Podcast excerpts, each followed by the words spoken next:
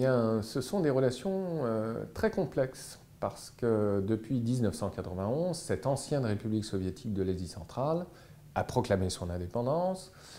La Chine, très vite, a reconnu donc la souveraineté de ce nouvel État, mais en même temps, ce sont des relations à la fois de proximité, puisque c'est un voisin de la Chine de fait, donc euh, nécessité de développer notamment euh, le commerce entre la grande province dite autonome du Xinjiang et le Kazakhstan voisin, mais en même temps suspicion, et suspicion surtout des Kazakhs à l'encontre des Chinois. Et pourquoi cela? Eh bien parce que malgré l'adhésion du Kazakhstan, comme tant d'autres pays de la région de l'Asie centrale, à l'Organisation de coopération de Shanghai créée en 2001 à l'initiative de la Chine, accord de coopération économique, coopération dans le domaine de sécuritaire aussi, dans la lutte contre les terroristes ouïghours, c'est ainsi qu'on les appelle, et eh bien malgré cela, il y a une très grande suspicion pour plusieurs raisons.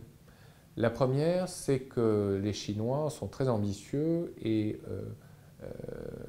grignotent peu à peu un certain nombre de terres arables du Kazakhstan et envoie par là même euh, des milliers de paysans euh,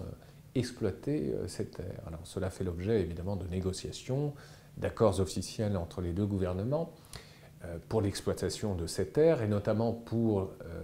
la culture du soja, dont les Chinois évidemment sont de très grands consommateurs,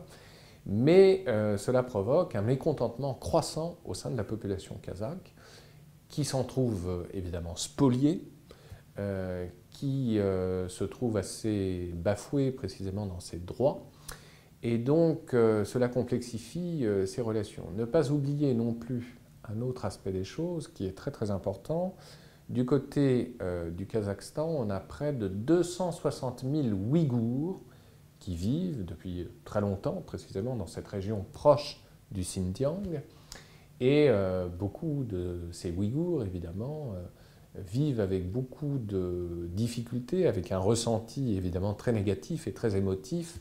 le sort que connaissent euh, leurs compatriotes ouïghours de l'autre côté de la frontière.